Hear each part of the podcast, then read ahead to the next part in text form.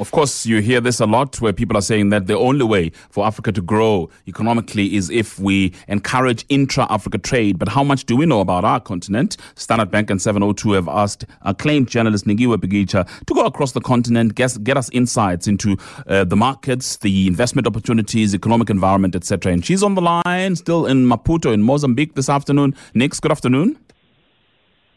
Hello, Xolani. Are you well? I'm very well. I hope you can hum, uh, you can hear me. I'm at the airport, so it may not be terribly audible, but I'll do my best. we can hear you loud and clear, Nix. Thank you very much. Maybe we, let's start from there. The airport. Uh, tell us about the conditions at the airport. Oh, this airport is a fantastic uh, piece of infrastructure. You know, Mozambique has done a lot to invest in the infrastructure in this region. The ports, for example, are outstanding. There's a port in Beira, there's a port in Mozambique, uh, in, in Maputo as well, which is the main transit, really, uh, for goods being transited across the southern African region. But let me tell you a little bit about what we did today, Yeah. We went to the construction site of what is going to be known or will be called the Catembe Bridge.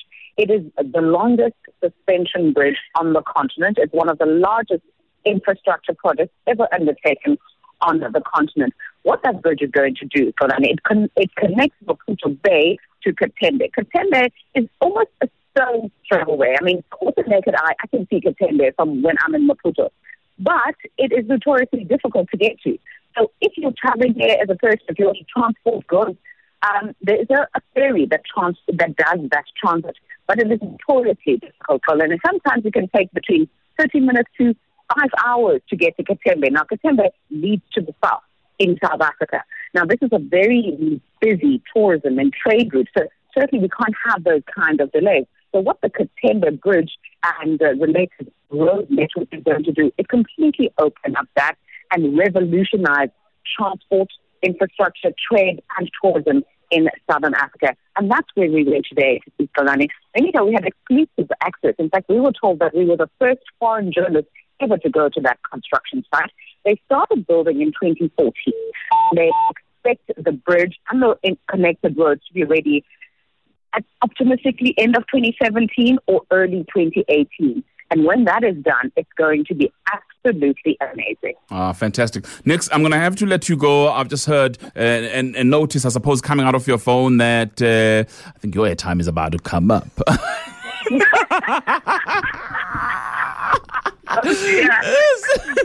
See, uh, there, was a, yeah, there was a Portuguese lady saying, "There you go."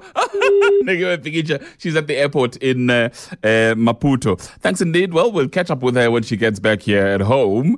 Uh, but for more Nikiwe's travels, go to africaconnected.702.co.za. africaconnected.702.co.za.